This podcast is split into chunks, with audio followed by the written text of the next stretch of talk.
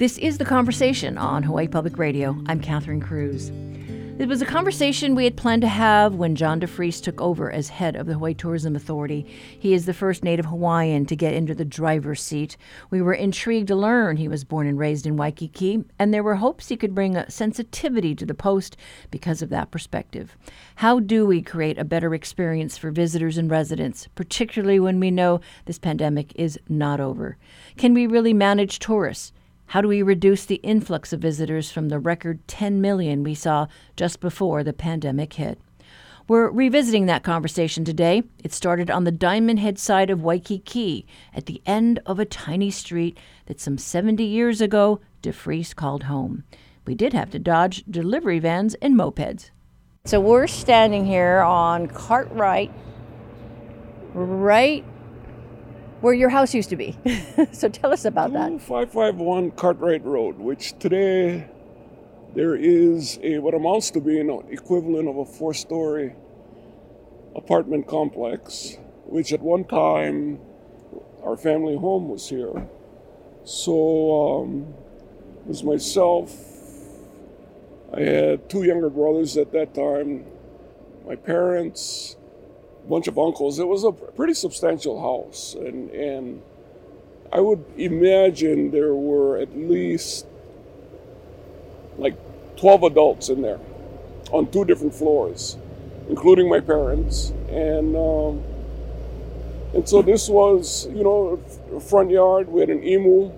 I, I can recall a lot of social events here, and uh, it served as kind of a family hub. And, and the imu you know, was my grandfather's pride and joy and was used quite often. People from the neighborhood could hear it, they could smell it, and then a couple of them would bring their ethnic dish to put in the imu. And uh, but this was very local. I mean, there were we had Japanese neighbors, Chinese, Portuguese, Samoan, Hawaiian. You know, and people talk about international conferences and conventions that come to Hawaii, and I said, you know, on Cartwright Road, it was like an international convention. Today, we're standing here in this lot. There's high rises down high either rises, end. Yeah, there was nothing at that time more than two stories, right?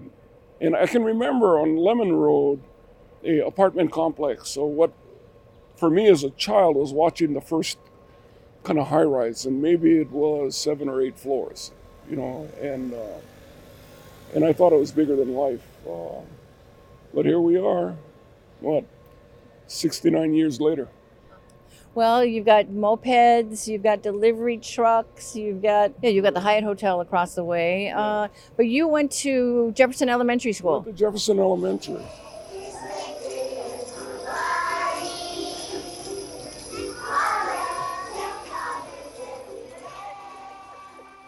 The school is about a block and a half from our home, so it's easy to walk to and from.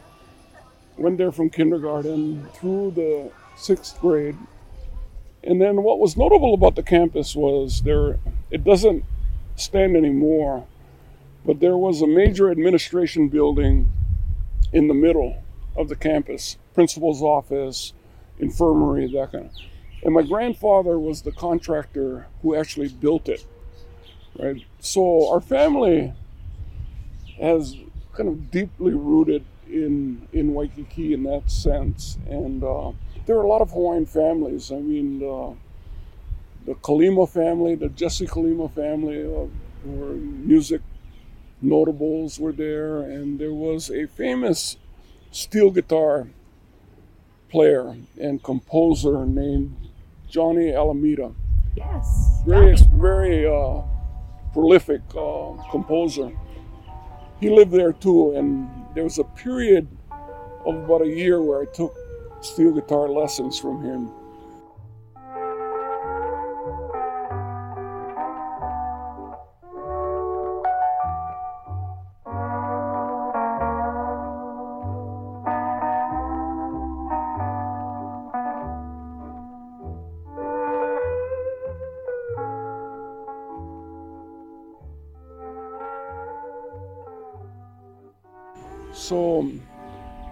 At, uh, think about it now. Within a thousand yard radius from where we lived, you had the beach, of course, you had the zoo, you had the aquarium, you had the Queen Surf nightclub, and then there was a polo field in the middle of Kapiolani Park.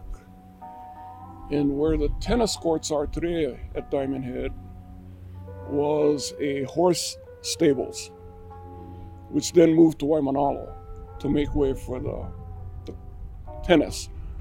And then you also had a golf driving range. You had Waikiki Shell, the fire department, the library. You had recreational boating at that time in the Ala Wai.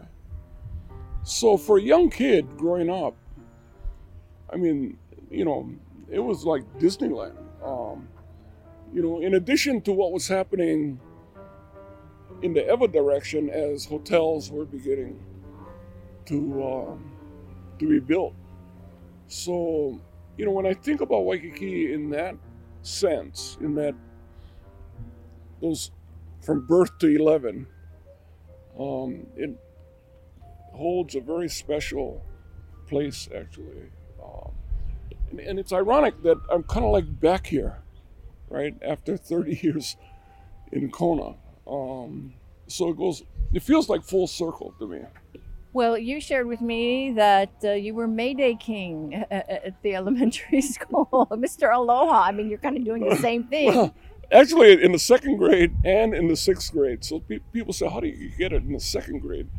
I said, Maybe I was the biggest guy on the campus in the second grade, too. But no, I yeah, that was part of the whole cultural, you know, thing. So, um, you know what was big then when I was growing up was uh, wrestling, local wrestling, and uh, and one guy who was very uh, well known was a guy named Lord Tallyho Blears, and he had a daughter named Laura, who was in my second grade class and then ended up at Punahou, and we both graduated together. So Laura and I have known each other a long time.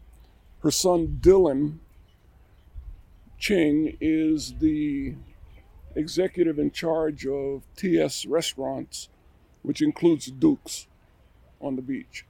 He's still a part of Waikiki. He's still a big part of Waikiki, as was his grandfather, uh, Lord Blears. And then I believe the family moved out to Makaha they were a big surf family as well. So, yeah, those are kind of the things that come to mind back then. You know, I, the point I want to make is that it was a, a very local neighborhood, you know, and I, when I think about the visitor experience today as compared to that early period, you know, and I've read a number of studies that talk about the fact that you know, Waikiki in some ways has lost a Kama'aina charm because there are no local families in in that fabric, right? And uh, but I can remember a time when there was. During the pandemic, I would walk through here, uh, and I saw how wonderfully crowd free it was. It was delightful to be back on the beach again. Sure. And I told my kids, you better go out there now while, you know, well, there's there's plenty room. And then I just was walking uh, along the beach yesterday and was just really kind of shocked. I mean, I knew, you know, the crowds were back, but I think when you're actually in there and you see how different it is and and uh, and it is a different experience. You know, it is. And, and I think what's important to note right now is that there really is no competition, right? I mean, the international destinations that typically compete for the same market that we do in tourism are not open. My instinct says you'll start to see this stabilize There'll be an adjustment, a market yeah, adjustment. There will be a, the, the market will have to adjust because what's going to happen is when they return to the market, they're going to have to compete. They're going to go heavy with discounts. They're going to go, and what you're going to see is a number of airlines that redirect air seats currently coming into Hawaii now being redirected back to the international destinations. So um, when I started at HTA, the one thing I don't think any of us factored was the fact that we would reemerge in the absence of that competition. And so it's created this like windfall. Uh, not all of it's pretty. And, and it's creating, you know, some conflicts in key areas that, that we still have to manage. But, you know, I, I, I use this metaphor really to talk about the system of tourism, but it's like when you turn off your house plumbing for 10 months. When you turn it back on, you don't want to drink the first water. this is true. you know, and then, and, but, but you also don't want to condemn the, the source from where that water is coming from because the system needs to flush itself, right? And, and it's kind of the way I view this. Um, I don't expect everybody to appreciate that, but I knew that the reopening of tourism and the economy was not going to be mere flipping of the switch, right? This was going to open uneven. The industry as a, a system, again, a delivery system of services, you know, got injured. You know, you, you're shutting off wings of your hotel or you're shutting the whole thing down. You yes, traumatized. You're, you're laying off a whole bunch of people and the community and the industry has gone through an incredible shock I won't predict what's going to happen, but it's all going to be driven by data. And we just have to be ready to be really responsive. We will continue our walk and talk through Waikiki with John DeFries, head of the HTA. Uh, we'll be right back after a short break.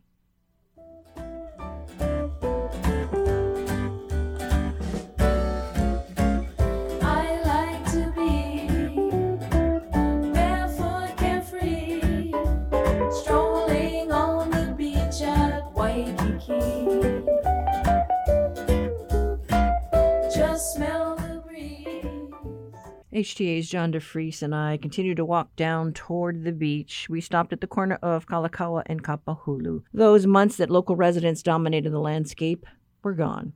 So the, the capacity to receive visitors is actually expanding as we speak at a time when uh, communities throughout our state are calling for less time out, uh, enough right? So I knew coming into HTA that whatever change we were would contemplate or initiate was going to happen inside a free enterprise system. Now, the point I want to emphasize is that again, tourism is not just a standalone entity. It actually is held together by infrastructure that is county government, state government, federal government, private sector. So it's going to be critical that leaders from all of those entities come together and agree on some kind of vision for Hawaii's future. This time we need to push it out to a, to a point where we can actually start to contemplate this not in terms of years or decades, but in terms of generations. What's it going to take? What's life going to be like for the folks three generations from now? And and the, the fact is that I hold that elected officials and business leaders and community leaders have the capacity to see that far because it's where their great grandchildren will live. And we do need to take the time and look at what we see in that long view, right? So, the, not to not to oversimplify it, but if I said to a hundred Kama'aina who I don't know, if I said to them, hey, three generations from now, would you like to see the natural resource base of Hawaii in better condition then than it is today? I have no doubt in my mind all hundred will say yes. Um, if I said, do you want to see Hawaiian language and Hawaiian traditions and culture flourishing to a greater degree three generations from now than it is doing today, you know, chances are everybody would agree to that, and they'd agree to uh, wanting to protect our Kama'aina way of life, right? So for the short view, yeah. you know, I mean, when you took over at HTA, uh, you, you probably had no way of looking into the crystal ball to see that lawmakers wanted to rethink the funding of HTA. How do you reconcile that for the short term? But I encourage everybody to understand that there is, it's a fragile system that you can lose markets as quickly as you can get them. So we just have to pay attention to it. I understand the pushback, I understand the concern. You know, one legislator told me, John, six million visitors, but generate the same tax revenue. But I think, you know, when, when people look at Hawaii tourism, you want to look at your own behavioral patterns as well when you travel out of state, right? Do you really say, I don't think I should go there because I don't spend enough per day? And I, I know that it's easier said than done. That you, we only want high spending visitors here, right? We have some immediate challenges that we've got to deal with and manage. We've got some mid range things to watch out and see this market correction that happens when the competition uh, comes back. Our own infrastructure is being tested. Things like our water capacity, right, are going to define where that threshold is. What makes me optimistic is the young leaders I see in the two generations behind me who are uh, akamai, caring, much more tuned in to nature and the environment, still idealistic enough to believe that there can be a better way. So, working with that uh, age group is actually what inspires me most right now. So you're hopeful. Yeah, oh God, absolutely. Absolutely. No, I want to tell you one thing about, about Kapahulu Avenue. Kapahulu used to be a stream that was actually fed from Palolo and that whole St. Louis Heights and that end of Manoa.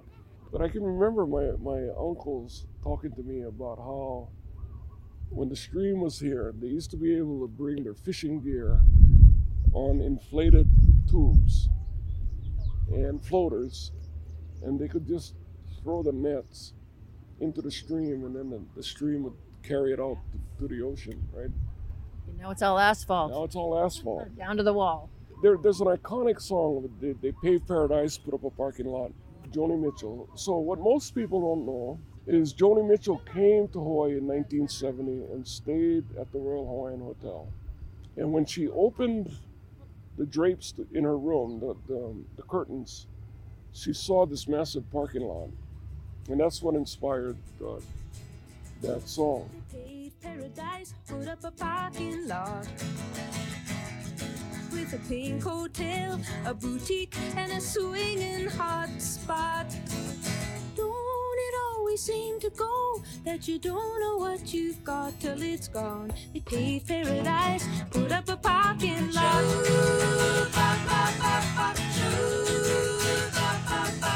They took all the trees, put them in a tree museum. And they charge the people a dollar and a half just to see 'em. Don't it always seem to go that you don't know what you've got till it's gone? They paved paradise, put up a parking lot. You know, and she talks about um, they took all the trees and put them in a tree museum. They charged a dollar and a half just to see them. It's her trip to Foster Botanical Garden. Ah. And then in, in the lyrics, it talks about a, a, a, pink hotel, a boutique, and got a, I- I forget the actual lyrics, but she's actually capturing her experience back then.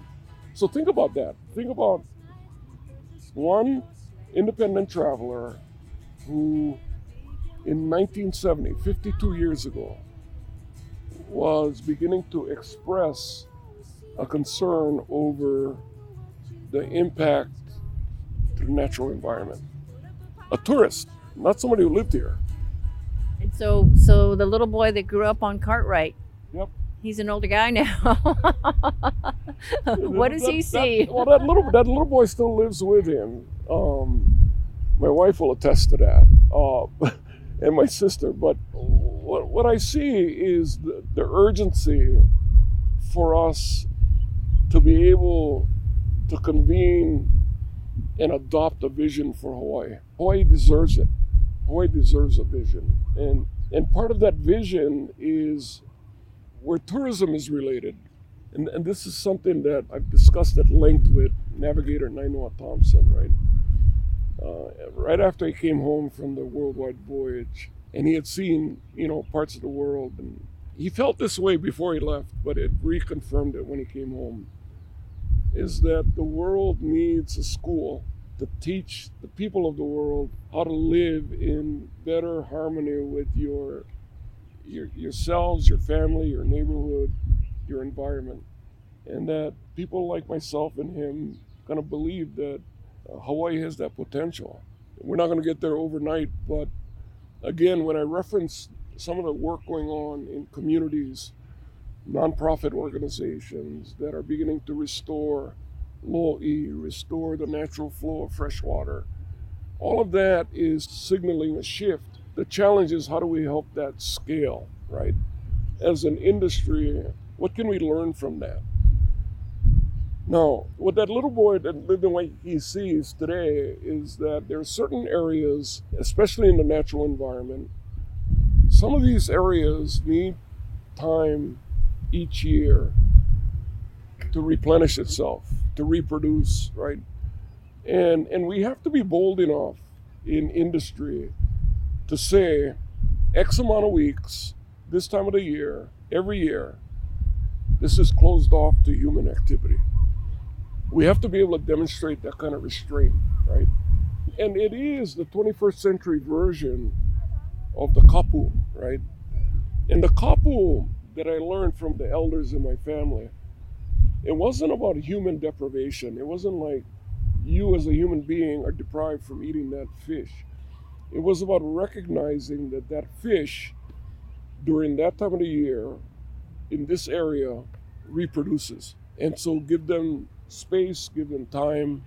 So we we do have to adopt that attitude. I think it's about relearning how to live on an island, and that's what we've forgotten. We behave like we live on continents. The way we consume, the way we create waste, uh, the way we treat waste. And I actually believe that over the next generation or two, the visitor market is going to actually arc in that direction. They're going to look for that in making their choices of where to go, right? And um, and so when you can get human consciousness to elevate, followed by human action and measurable results, and you can get a commercial market to buy into that, then Hawaii will be on its way to re-achieving some level of balance here. We all want a better experience for everybody. That's right. That's what we have in common. yeah. yeah. And, and some of the conflicts we're experiencing now in tourism actually emanates from bad behavior by the visitor, right? Touching the wildlife and not respecting certain things. And I'm talking to frontline restaurant and hotel workers who who see a difference in the clientele that they once served. And, and many of them point to this greater sense of entitlement right? And I think part of that is a result of being living under restrictions for more than a year and and having to, you know, take account of yourself and the, the way you act. Um, I guess if if the Mayday King still had his crown on, the crown is heavy. Actually, what makes me hopeful is the fact that I went to University of Hawaii for three semesters. When I left, I had more parking tickets than credits. so tourism for me is very much like a university. It, it, it's a place. It wasn't because I didn't want to learn. It's just that I wasn't cut out at that time in the 70s to be at the university, um, even though I have a tremendous respect for the university today. Well, this is the university. This is the University of Waikiki. You know, you know, uh, a close friend of mine was my mother's high school classmate was Don Ho. I used to refer to Don as the dean of the University of Waikiki. Yeah, because there, there's so much to learn. The point I want to make is I'm also somewhat protective of the industry because in in many ways it's like my alma mater right? It's the university I went to. It has problems right now, and I'm committed to helping lead in solving those problems. To remember That was John DeFries, the first Native Hawaiian to lead the Hawaii Tourism Authority during what may be the visitor industry's most challenging time. DeFries was born and raised in Waikiki.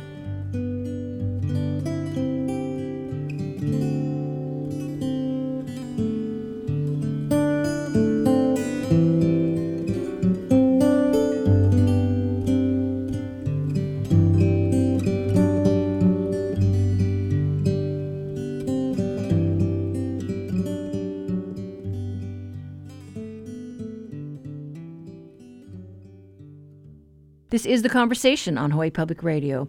Our conversation with HTA head John DeFries brought to mind another interview with director Chris Kahunahana. Chris Vandercook, former host of The Conversation, spoke with Kahunahana about his independent film Waikiki while it was still in production back in 2018.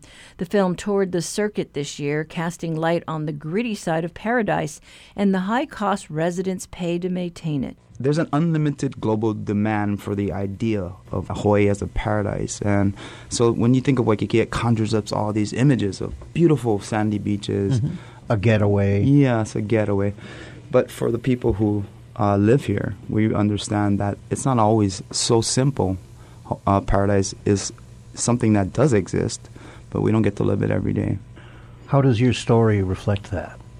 I wanted to show Hawaii in every aspect of it. It's its beauty, its struggle, its connection, its its humanity, and its difficulties. And I thought the only way to do that was to uh, take a character, someone that we all know.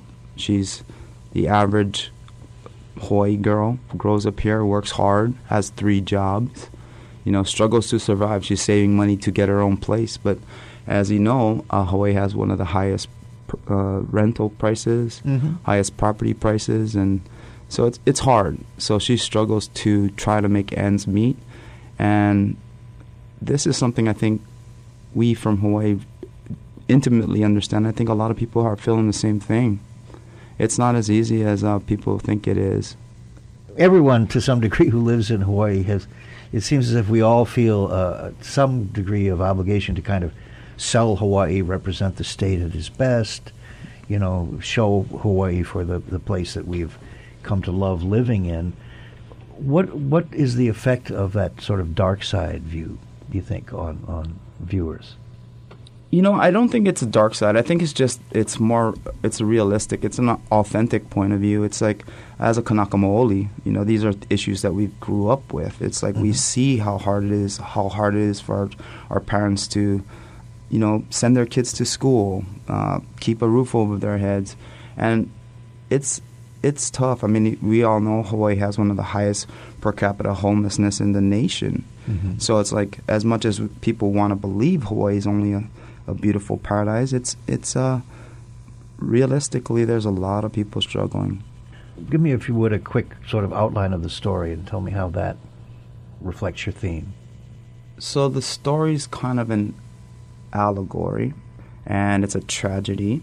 The simple plot is we follow a girl on her normal life trying to make ends meet, and she runs into a person who she befriends, and they go on this journey together. And through that process, they form a friendship.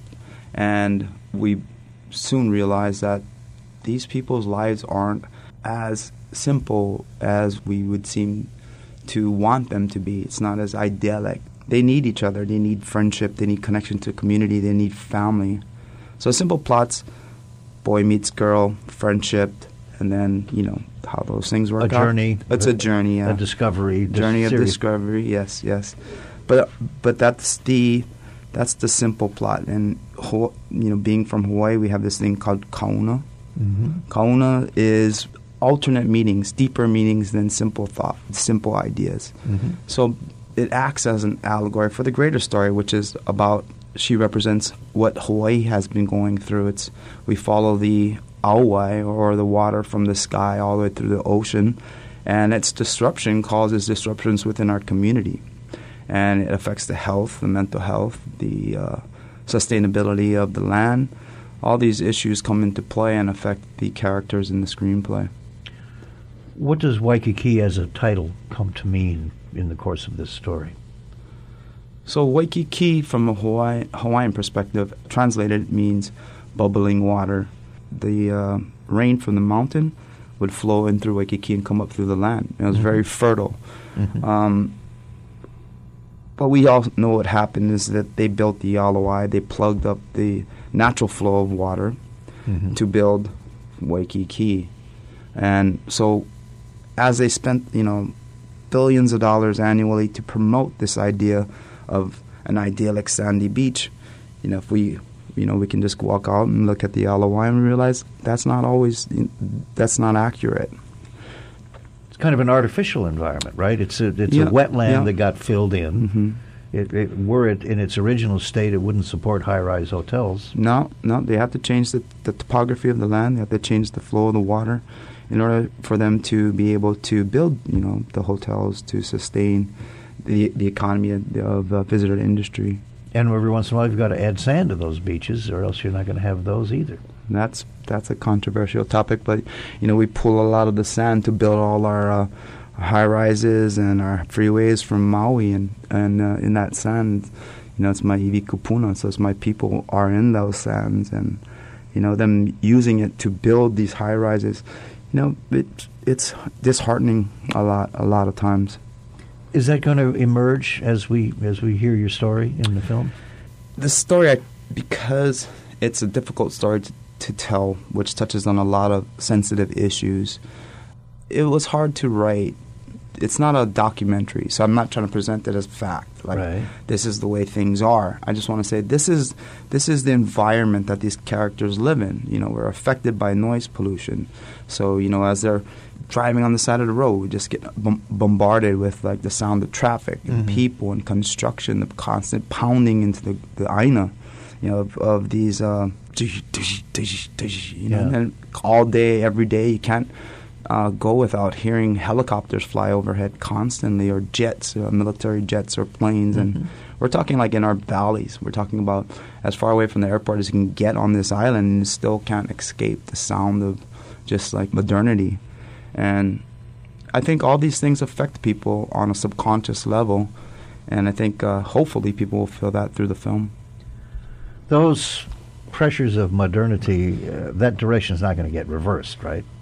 Uh, no, no, it's not. It's not. So, what's your take on how, our future based on that? Well, I think in a lot of places they're returning and understanding the value of native understandings of nature and native connection to nature, and as uh, so a lot in science they're discovering a lot of things that the native people knew for a long time. Yeah.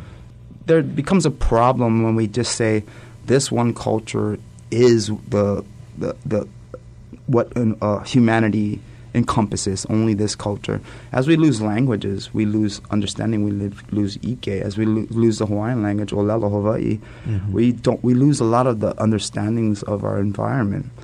Um, I think in order to pr- to create a more sustainable, healthy environment for all Hawaii citizens, global citizens, we have to reconnect to our um, to the Aina, to the land, to you know. So in the film, the it comes down to this one olelo noeau, which is he ali'i ka aina, he, kawa ke kanaka, he ali'i ka aina, he kawa ke kanaka, which means the land is the chief, the people are are merely its servants.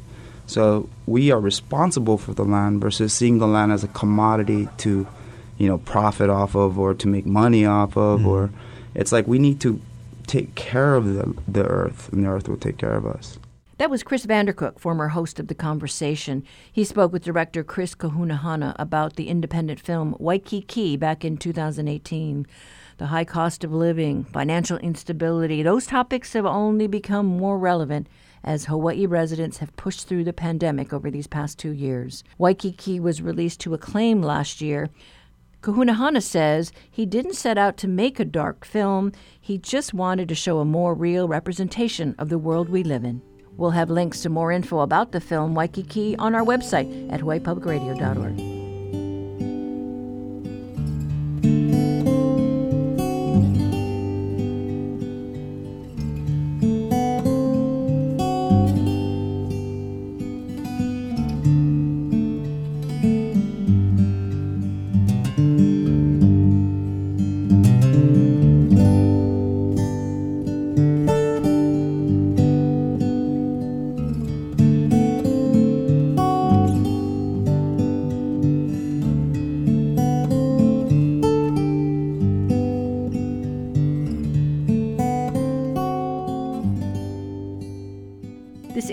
Conversation on Hawaii Public Radio. I'm Catherine Cruz.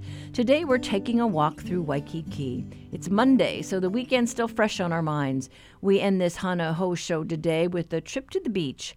Arts and culture reporter Noe Tanigawa met up with surf historian John Clark on a hot day on the beach across Kapi'olani Bandstand near the slopes of Diamond Head. Right now we're, we're sitting uh, on the shore of Waikiki and I think that the thing that most people don't realize is that Waikiki is actually a bay. And it's a bay on the west side of Diamond Head. And that bay was created by fresh water flowing from the inland valleys, Makiki, Manoa, and Palolo. All of the streams from those three coastal valleys emptied into Waikiki. So Waikiki Beach was actually a narrow barrier sand beach between the wetlands created by these three streams and the ocean. So all of that fresh water created this bay, and at the same time, when it made the bay, it made these fantastic surf breaks from one end of the bay to the other. I love that picture. Waikiki means bubbling springs, and so it was named for the fresh water that comes up still till this day. Now, let me just get back to the streams for one second. The streams coming out of those three valleys got trapped in the 1920s by the Ala Wai Canal. When the city fathers decided that they wanted to develop Waikiki as a resort, they knew that they couldn't deal with all of the freshwater uh, wetlands that were here and still have a marketable resort. So they elected to put in the Ala Wai Canal, which trapped all of that stream water and channels it off to the west of Waikiki. Oh, it comes out at the boat harbor? It does. It comes right. Uh-huh, It yeah. comes out right at the Ala Wai Boat Harbor. Uh-huh. There are still freshwater springs all along the shoreline here. And people call that freshwater intrusion, where the springs actually just bubble up from below the bottom of the ocean. The surf spot that's just out in front of us right now is called Publics. And if you paddle out there, you hit coal patches and warm patches. Exactly. And every time you hit a coal patch, you're going through spring water that's emerging from the ocean bottom. And then Publics is the break out there. What's this break like? This break is excellent. When you're surfing, you either go left or right. Right. When you Mhm. take off on a wave, if you go to your left, then that's called a left break. The reef here at Publics starts way outside and curves all the way into the shoreline. And that reef forms one of the longest lefts, left breaks on the South Shore. That's what Publics is famous for. It's famous for this dynamite left break.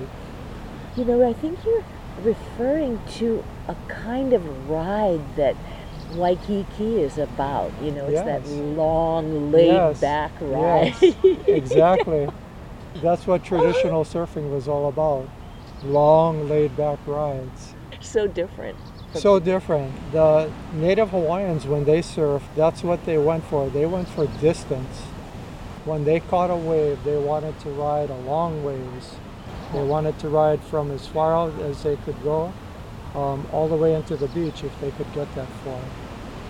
So a very different approach to surfing than what we see today, which is very sophisticated maneuvers, where you're using the basically the face of a wave as a canvas to perform. Uh-huh, uh-huh. You know, the summertime is the South Shore swell. It is. What is that swell like? What does it mean? The Hawaiian Islands basically sit in the middle of the Pacific, right? So during the winter months, we get storms up in the North Pacific that create all of our winter surf on the North Shores. During the summer months, we get the storms in the South Pacific that send waves to us. So basically, we're this group of islands in the middle of the Pacific that get surf all year around, either from the north of us or from the south of us. Ah, Right. And what are these waves from the south of us like? Because they're coming from the southern hemisphere and we're actually north of the equator, they have to travel farther. So they're usually not as big or as dangerous as the North Shore. The storms, uh, the storms up north of us are closer to us, so the waves have a much greater impact. One big cutoff point when you're choosing your spot would be is it a left or a right? Yes, exactly. Along this shoreline, what, you got a lot of options?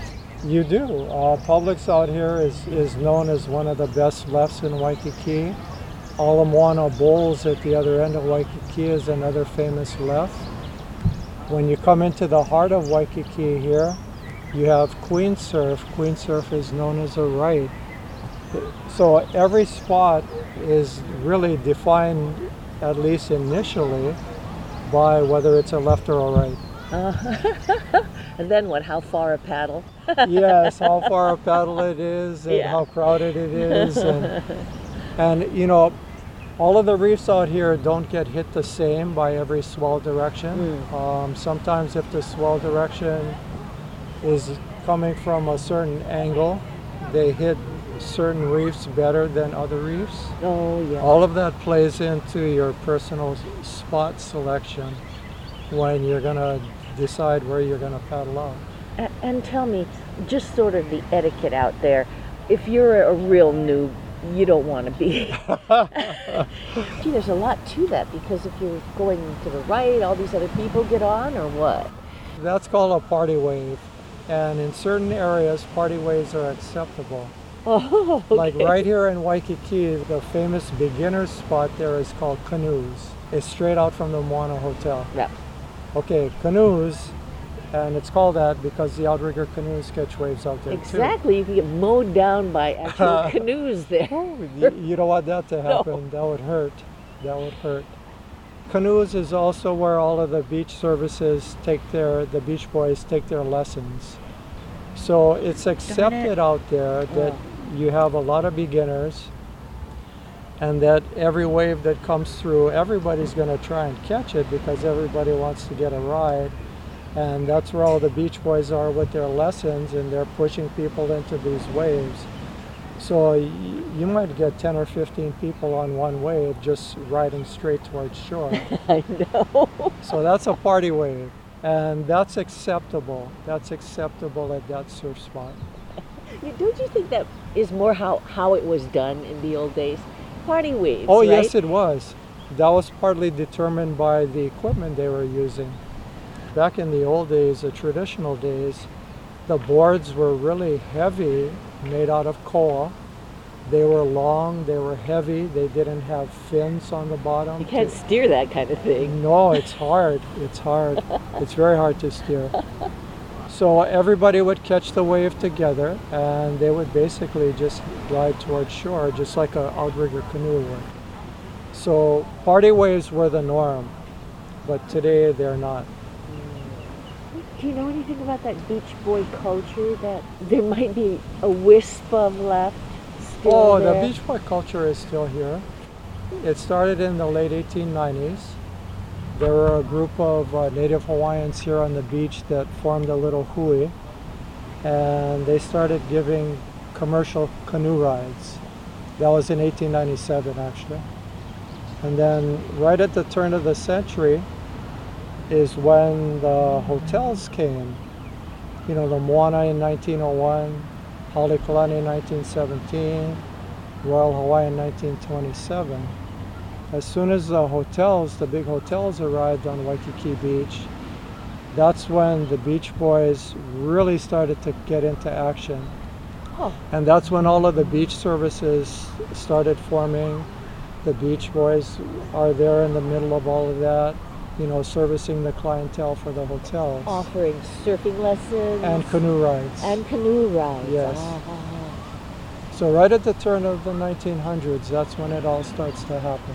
Huh. What was the biggest moment for that? Do you think? That continued right on up until World War II. World War II kind of put a stop on everything. And then the Beach Boys service picked up again after the war Oh, when the beaches were reopened, that kind of thing.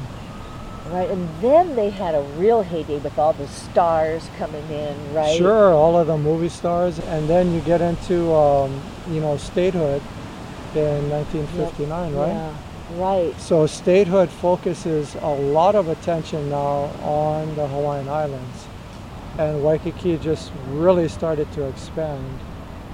Who are some of the people that kind of come to, to mind in terms of beach history in Waikiki? Certainly, we have to go back to Duke Kahanamoku. Duke Kahanamoku was among those original Beach Boys. He was born in 1890. Oh, By the time the Beach Boys are organizing, he's already in his teens and early 20s, and uh-huh. he's in the middle of it. In the early 1900s, the Outrigger Canoe Club forms, and then Hui Nalu forms, and, and Duke is part of the Hui Nalu crew. I've got to find out one of these days how he ever got to the Olympics off of the beach here at Kuhio Beach. You know, I, I read an article that quoted Duke on his style of swimming, which was a crawl stroke, a freestyle crawl stroke. And he said that Hawaiians used the crawl stroke before they ever saw it anywhere else. But traditional Hawaiians used it to body surf because they didn't have fins. So they developed this overhand crawl stroke freestyle to catch a wave and body surf it.